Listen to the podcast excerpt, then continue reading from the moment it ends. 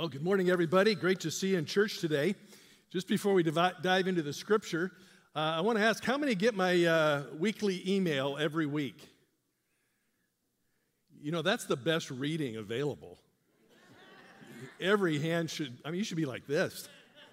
Seriously, if uh, you haven't signed up for the weekly e news, sign up for that. We'd love uh, for you to keep in touch with what's going on and then uh, here, just uh, yesterday's edition, I announced that uh, Pastor Michael and Don Marie Heelan will be moving from BCA, uh, heading down to Texas. Um, and they've been a part of our team for 30 years. Can you imagine? 30 years, uh, uh, considering the 15 years in between where they were our missionaries. But we love these people, and we're very excited for them. As soon as all of their kids moved to Texas, I've been bugging Michael the last year. So when you going? When you going? When you going? And uh, that time has come. So on March 6th, we'll have a very special uh, farewell for them and a, uh, a, little reception after church. Go out of your way and just let them know how much you love and appreciate them, uh, even in the weeks leading up to that. Well, today we're going to continue our series on living, loving, and leading like Jesus. And we've been walking through the Ten Commandments as a part of that process. And, and we've been talking about this metaphor of filtering our lives through the great scriptures uh, of the Bible. In fact, take a look at this next slide, and you'll see that we want to filter our life through the Ten Commandments, the eight Beatitudes, and the ethic of love. Uh, these are just major, major scriptures. We take our lives and, and, and we filter it through the Ten Commandments, and, and uh, God reveals those areas of disobedience that need to be filtered out of our life. And we filter our life through the uh, eight Beatitudes that we talked about last fall. And Jesus shows us areas of indifference in our life where we're not completely devoted to Him. And then we filter our life through 1 Corinthians 13 and the love ethic. And God shows to us where there's unforgiveness and resentment and, and uh, unkindness and uh, even hatred toward others. And God says, if you're going to live like me, love like me, and lead like me, then you need to be like me. And uh, this, this metaphor is one I want you to kind of chew on a little bit. Today, in just a few moments, we're going to look at commandment number four remember the Sabbath day and keep it holy. God's word is God's will, is God's wisdom, is God's way. And we want to anchor deep in God's word. Amen? And we want his wisdom to be the, uh, the uh, roadmap that we follow in our life. Now, we've been talking about living, loving, and leading like Jesus. And we want more of Jesus and less of us. More of Jesus and less of us. Say that with me. More of Jesus, less of me. More of Jesus, less of me. Say it again. More of Jesus, less of me. Uh, we want to be like him. We want to look like him. And we talked about three I words last week and you see them on the screen here. We want to imitate Christ, and we looked at scripture for each of these. We want to be image bearers. We want to bear the image of Christ so that others can read what the gospel means by looking at our life. And we want to influence other people to Christ. Paul says, Be wise in the way you act toward outsiders. You need to reach and lead lost people to faith in Christ. And I asked this question I said, Who do you look like? When people see you, do, do, do you look like Jesus? And, and, I shared kind of a funny story. And uh, uh, for those that weren't here, I'm going to just give you kind of the, the quick review. But, you know, through the years, I've had people say, Has anybody ever said you look like a Hollywood star? I mean, how many of you have had people ask you that? Come on now. And I've always wished they would say one of these four guys right here. You know, Jason Bourne, Jack Reacher, Ethan Hunt. Those two middle guys look like twins, don't they? And then Bond, James Bond. I mean, these are the guys that wipe out the bad guys and good prevails because of them. That's what I hope they would say. But they say I look like Michael Keaton. Take a look at this guy. And I brought up my reading glasses last week and that kind of thing. Well, this week, this week, I received a text from one of my buddies in the church. And, uh, you know, I, I, won't say his name publicly, but I'll give you his initials. It's Bill Follett. And. Uh, Bill said, Rob, I just had no idea how much you resembled Michael Keaton. And he sent me this picture right here. and I said, You know, that looks a lot like about 30 years ago when I was Crazy the Clown. so it's just an uncanny resemblance, uncanny in every way. Well, who do you look like? Who do you look like? Hopefully, hopefully, there's people in your life that say, You look like Jesus. You talk like Jesus. The things that are important to you are the things that are important to Jesus. Just read his Bible. Hopefully, there are people in your life that say, That person reminds me of Jesus. How about it? How's it going? As we talk about living, loving, and leading like Jesus, may it be more than just a slogan. May it be the mission and vision of our life, where we ask ourselves often, How is it going? Where do I need to change? Where do I need to rearrange my life? Where do I need to refocus my life, even just a little bit? I want to share a scripture from the Gospel of John for each of our, our themes live, love, and lead. And uh, you'll see them on the screen. John 14, 15 says, If you love me, keep my commandments. Rob, if you truly are going to live like Jesus, you need to follow his commands. You need to obey. You need to diligently put one foot after the other in doing and living just the way Jesus did. Love, another uh, Gospel of John 13 35. By this, everyone will know you are my disciples if you love one another. More than what you say, more than what you think, more than anything else, is how well do you love? They will know you are my disciples by how well you love. And you can't talk about leading like Jesus without talking about servant leadership. And the great passage in John 13, 13 through 17, where Jesus washed his disciples' feet. You should wash one another's feet. He said, I have set you an example. You should do as I have done. No servant is greater than his master. In that culture, it was the servant that washed the master's feet. Jesus turned it upside down. It was the master watching the servant's feet. That's what it means to lead like Jesus. So that's the sermon. That's it. That's all. And if anybody tries to leave, we have ushers at the door to tackle you because there's more. There's a little bit more, but that is the message. God, help us, help us, help us. Live, love, and lead like Jesus.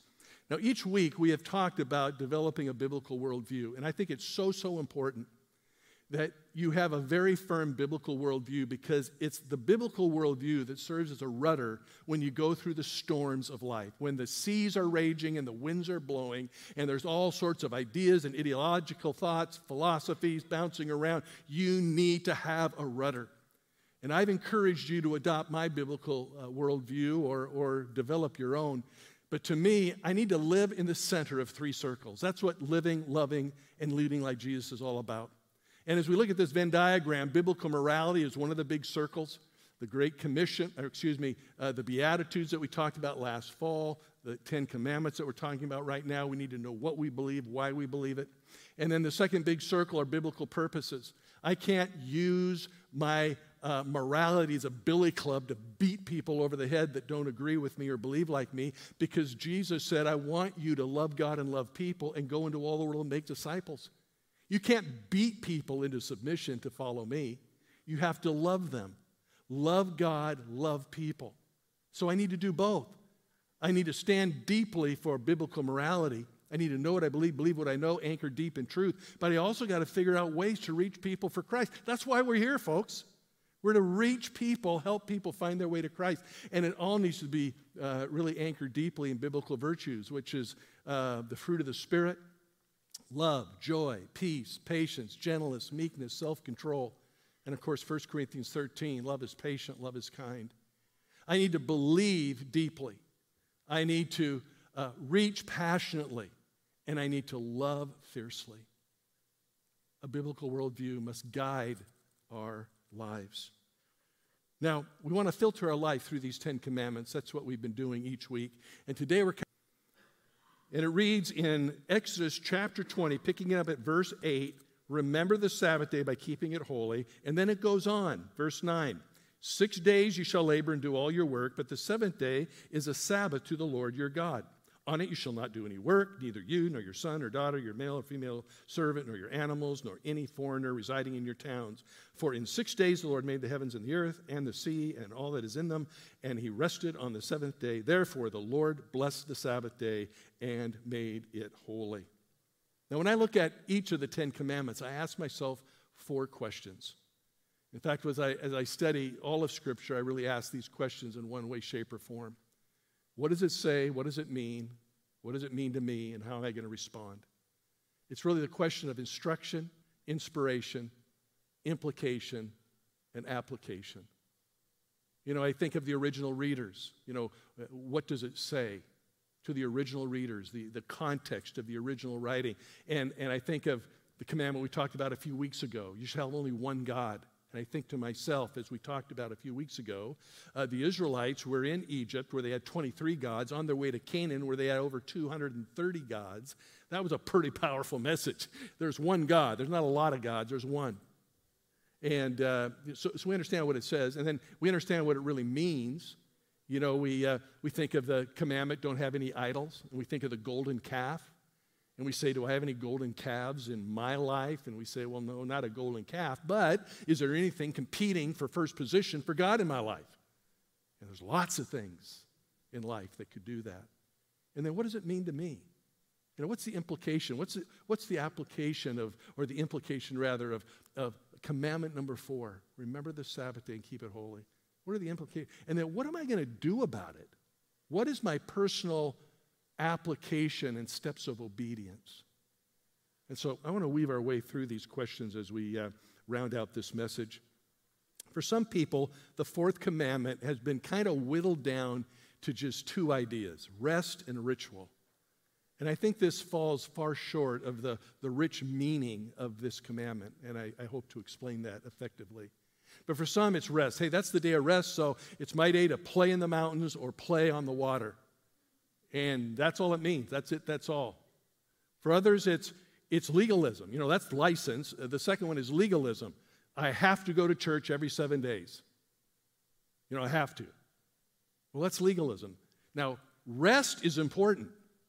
Absolutely. And ritual is important, quite frankly. Ritual is discipline and habits. Those are important in every area of our life. But I don't think those two ideas sum up the whole of what the fourth commandment is all about. And I hope to explain that as we go along. Now, scholars help us break down the big ideas of this commandment. And in the expositor's commentary, we read that the Sabbath is derived from the Hebrew word or verb specifically to rest or cease from work. I think we understand that part. It goes on to say, uh, does the uh, commentary, that Hebrews were to set aside each seventh day as the day belonging to the Lord. And this is both a moral and ceremonial law. The moral part for the Jews was they were to take one out of every seven and devote it to the Lord. The ceremonial part was they chose the seventh day. God worked for six, rested on the seventh. But when you get to the New Testament, the early church kind of flipped it on its head, and instead of, uh, they continued the moral observation, but they changed the ceremonial observation. Instead of celebrating on the seventh day, they flipped it to the first. Do you know why that was? Why do you think they went to the first day of the week? Because of Easter, Resurrection Day. Resurrection Day. How many think that's a pretty big deal? and the early church, after Jesus said, we're celebrating Easter. We're celebrating Resurrection Sunday. That, the first day of the week, is the Lord's Day. In fact, there are a couple passages that kind of, uh, you know, speak to that whole idea. Revelation 1.10 talks about the Lord's Day. 1 Corinthians 16.2 on the first day of the week. The first day of the week was sanctified. Now, interesting stuff, but what's the application of this commandment to you and me? To me, it's really summed up in these three words One day out of every seven, I need to rest so I have time to remember, so I focus on where I need to reorder my life. Now, really think about that with me for a few moments. Let's talk about resting, first of all. Uh, resting inextricably connected to this idea of Sabbath rest is this idea of time. Think about your time. Think about how you spend your time. How do you spend your time? You say, Rob, I don't have any time. I have no time at all. I am just uh, up to here with responsibilities. I have no time. And I think we've all felt that uh, a lot more than we'd like to admit. But the reality is, think about this, is we are all time rich. Don't throw any tomatoes yet, but we are all time rich. We all have 24 hours a day. We all have 168 hours a week. We all are time rich. Now, the challenge is how we choose to use the time. That's where it becomes just a little bit more complicated. But I want you just to think about time for a moment. Would you agree that God has given us just enough time to accomplish everything He wants us to? I believe that. I believe that fully. It's the execution of it in my life that becomes a little bit tricky sometimes. It's easy to overschedule yourself. It's easy to encumber yourself with more responsibilities and obligate yourself with more things than you can really accomplish. But the question is are we spending our time well? We have the same amount of time as anybody and everybody, except for when we're born, when we die. But any day in between, we have the same amount of time. Have you ever noticed people that seem to get a whole lot done and wondered, how in the world do they do that? I mean, they've got to have 13 months every year, eight, you know, days every week, and what, 25 hours every day. Anybody ever wish you had an extra month a year? Yeah, except for the last three years. Maybe 10 would have been enough. Um, have you ever wished you had an extra day a week? I have. I, am sorry to admit that. An extra hour every day, boy, that would come in nice. That would be handy. But you know, we have the same amount of time. It comes down to how do we use it. Carey Nieuwhof, in his book, At Your Best How to Get Time, Energy, and Priorities Working in Your Favor, says this You can make excuses or you can make progress, but you can't do both. Stop making excuses and start making progress. And I think the whole idea what he's saying is do your priorities and your calendar align? And are the most important things the things that you really focus on the most? And that's a great question to ask. And if we create space in our life to rest so that we can remember and then reorder our life, we have a better chance to getting things in the right order. Commandment number four is about time. I wrote down, Are you recognizing the Sabbath as you should and commandeering your time to maximize time for rest, time to remember, and time to reorder? Or do you run through your week and then pile your weekend just stock full of responsibility to where you have no time to rest, remember, and reorder. Lisa read a book here some uh, time ago, and she said, Rob, you should read this. It was a book about uh, the Sabbath and written by a, uh, a Jewish uh, author. And uh, she said, I think you'll like it. And I, I, I did read it, and I, I, really did like it. it. It just speaks of the uh, Jewish religion and tradition surrounding the Sabbath. And it's just amazing to me how central the Sabbath is in their faith. Uh, they would work in preparation all week, looking ahead, anticipating the Sabbath, and then they would celebrate uh, and be revived and renewed and refreshed by celebrating the Sabbath on the day. And then the next few days, they would look back in, uh, in uh, really celebration and gratefulness uh, for all that that meant to them. It's just very profound, the centrality of the Sabbath. Heschel talks about uh, Judaism being a religion of time and uh, how so uh, much of, uh, of their life is focused on, on uh, prioritizing time and how time is a, a cathedral of the Sabbath. I mean, interesting to think about how important the Sabbath was and is to our Jewish friends. It's a religion of time, says Heschel. Well, one of the things that jumped out to me is that the Sabbath is more than a, hey, let's go to church on Sunday deal. It really was pivotal to the Jews back then and even the Jews today. And I just stop and I think to myself, I wonder how it is for us. How are we doing with the theology of time? Do we recognize that God is the Lord of time, but we've kind of stolen it back to do whatever we want? Or do we honor Him with our time? And as I think about the Sabbath, I think about a big picture of time. Have I carved out the priority in my life for seasons to rest so that I can remember and reorder my life. Rest. The second idea is remember. Remember. Remember God's provision. Remember God's promises. Remember God's protection. Remember God's power. Remember God's goodness. Remember God's love. Remember His wisdom. Time to remember. I don't know about you, but I have been convicted through the years, especially these last four or five years, to just take more time to think and meditate and ruminate and ponder and process and express gratitude and appreciation and celebration of God and His person. Remember, Craig Groeschel in his book, Winning the War of Your Mind, tells a, uh, a story, gives an illustration that I am very familiar with. He talks about cows chewing their cud. Now, uh, my brothers and I grew up with a dad who was a hobby farmer. I mean, we were around cows all the time.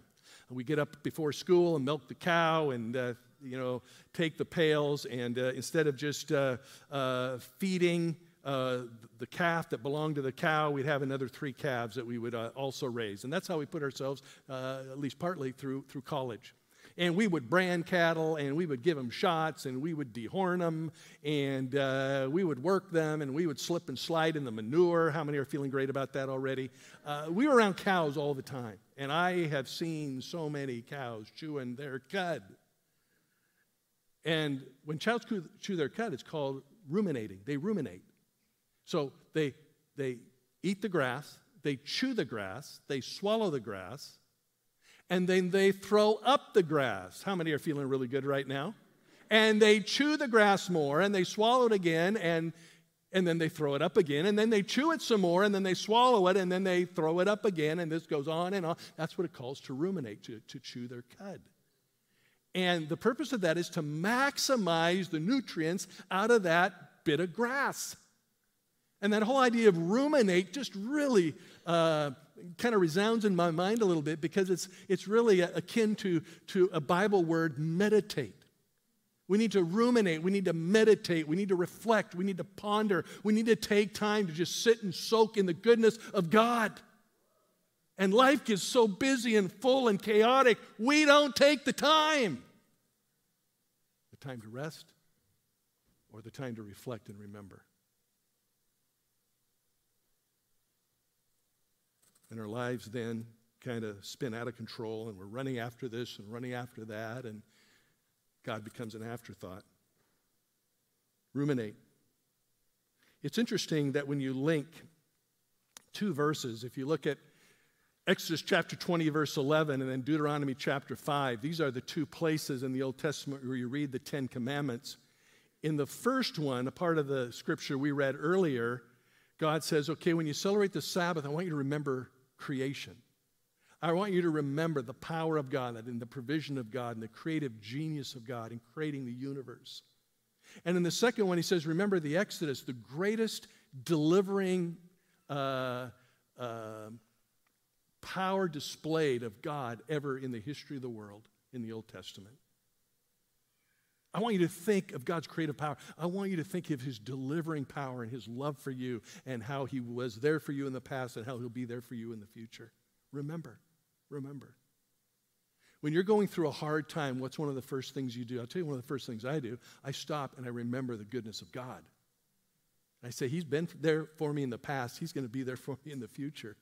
I believe it like I believe anything, more than I believe anything. He is faithful and true. He's been with me, He'll be for me. Well, as New Testament Christians, we remember the creation, obviously, and we remember the incredible story of uh, the parting of the Red Sea. But the greatest act of deliverance that we look back on is the cross and the resurrection of Jesus Christ. Amen? Amen? And more than a sea that was crossed, there was a cross that was endured by Jesus himself, and he died, and then he went to the tomb, and then he raised from the dead. And so once every seven days, we rest, get rejuvenated, revived, and we remember the goodness of God, and the grace of God, and the power of God, and the mercy of God, and the delivering uh, nature of God. Jesus said this Man was not made for the Sabbath, but what? The Sabbath was made for man. I don't know if, you, if that's a verse you kind of fly over when you read uh, the New Testament. But in the context of what we're looking at here today, just stop and think about that. God has given us the Sabbath not so that we serve the Sabbath, But he says the Sabbath is there to serve you, to strengthen you, to rejuvenate you, to revive you. If you take time to rest and get rejuvenated and renewed, and if you take time to remember me and remember my goodness and my power and what I've done for you and what I am doing for you and what I can do for you in the future, if you remember me and also take stock of your life and see where you're out of order and reorder your life, Life will go well for you. Life will go better for you. You will end up where I want you to go. The last one is reorder. Reorder. Recalibrate. Cars need to be realigned. Sometimes computers need to be rebooted. And sometimes our lives need to be reordered because we get out of order. Imagine, for example, that you uh, have somebody at work that's just really a pain.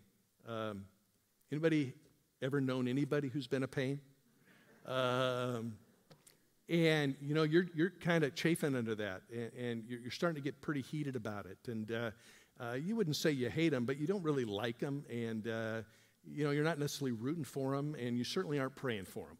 Uh, and you're kind of veering off track, and you know you keep going this way and this day, and then you come to the Sabbath and you believe and rest, remember, reorder, and you say, Lord, forgive me for the hatred that I have toward them.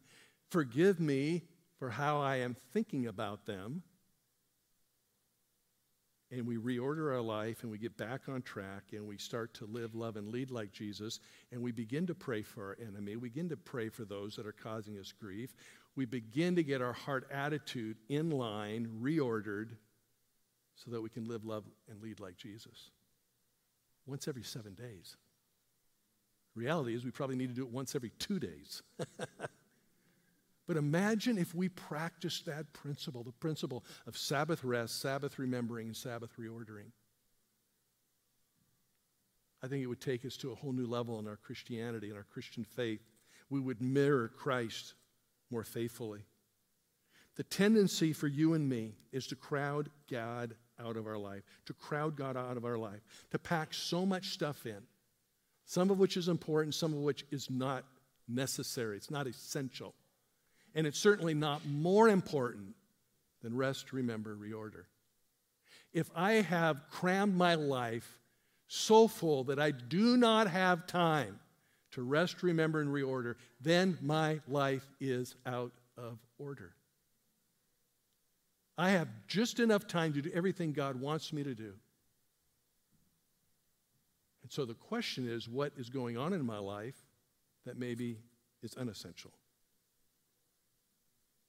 We pack too much stuff in, we spend too much money, which creates too much stress, and we end up going in a direction that is out of alignment. When you zoom in on commandment number four, it says, Remember the Sabbath, keep it holy. And when you zoom out, you get kind of this bigger picture of resting, remembering, and reordering. No one did this better than Jesus. Jesus recognized the principles of Sabbath in his life so profoundly. I want to close with this application. Just ask yourself as you think about the Sabbath on this Sabbath day are there excuses I need to eliminate? You know, excuses I'm making for how I spend my time? Are there priorities that need to be prioritized? They keep kind of being pushed to the side, and God and other things. God is not number one, and other things become number one. Do I need to determine afresh and new where my true devotion lies? In Jesus and His will and way for my life. We used to have a slogan years and years ago when I first was uh, pastoring the church, uh, probably back in the Crazy the Clown era. And we would say, let's make Sunday special. Well, I kind of want to claim that in the light of what we're talking about here today. Let's make each Sabbath special. Let's ask ourselves every Sabbath what place and what priority does God have in my life? Is He the greatest passion of my life?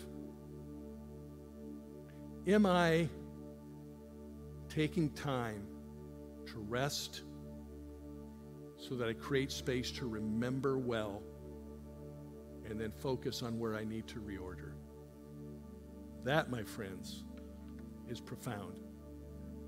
And if we can just get our hands and hearts wrapped around that, it's going to help us more than we know to live, love, and lead like Jesus more than ever before. Lord, I thank you for everybody that's here today. Those in our tradition service, those in Unplugged, those online, those live right here in this service. And Lord, I just pray that you'll help us leverage the teaching of the Sabbath day in our own lives and commandeer our time for your purposes. May the principle of Sabbath rest and how it will rejuvenate us and, and the space it will afford us to remember well and then help us reorder our lives where needed. May those principles be a reality, Lord, once every seven days. I pray your blessing on everybody that's here today, Lord. I pray that you'll help us live, love, and lead like Jesus more than ever. I pray particularly, Lord, for those that are going through a tough time right now.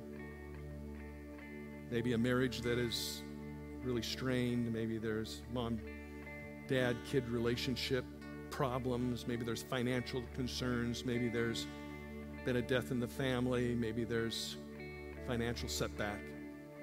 Whatever it might be, Lord, I just pray that you will minister love and encouragement and help and guidance and leadership to each and every person.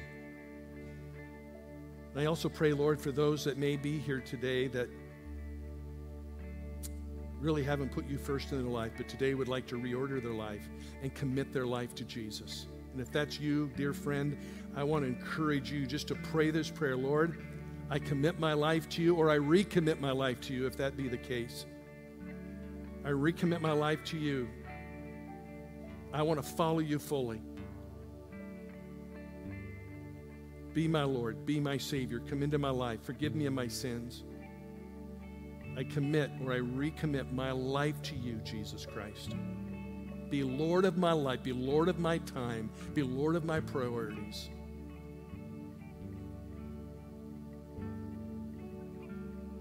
We pray these things in Jesus' name. Amen. There's a connection card in front of you that we like to refer to, and maybe you already started filling it out. If there's a prayer request that we can pray with you out, please put that down. If you prayed to commit or recommit your life to Christ, would you tell me about that?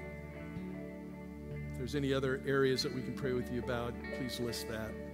God bless you. Thank you for being here. Let's stand. We're going to sing a final song, be dismissed in just a couple minutes. I'm going to invite our prayer team to come down as we sing. And if you have a special need, please come forward. We'd love to pray with you. God bless you.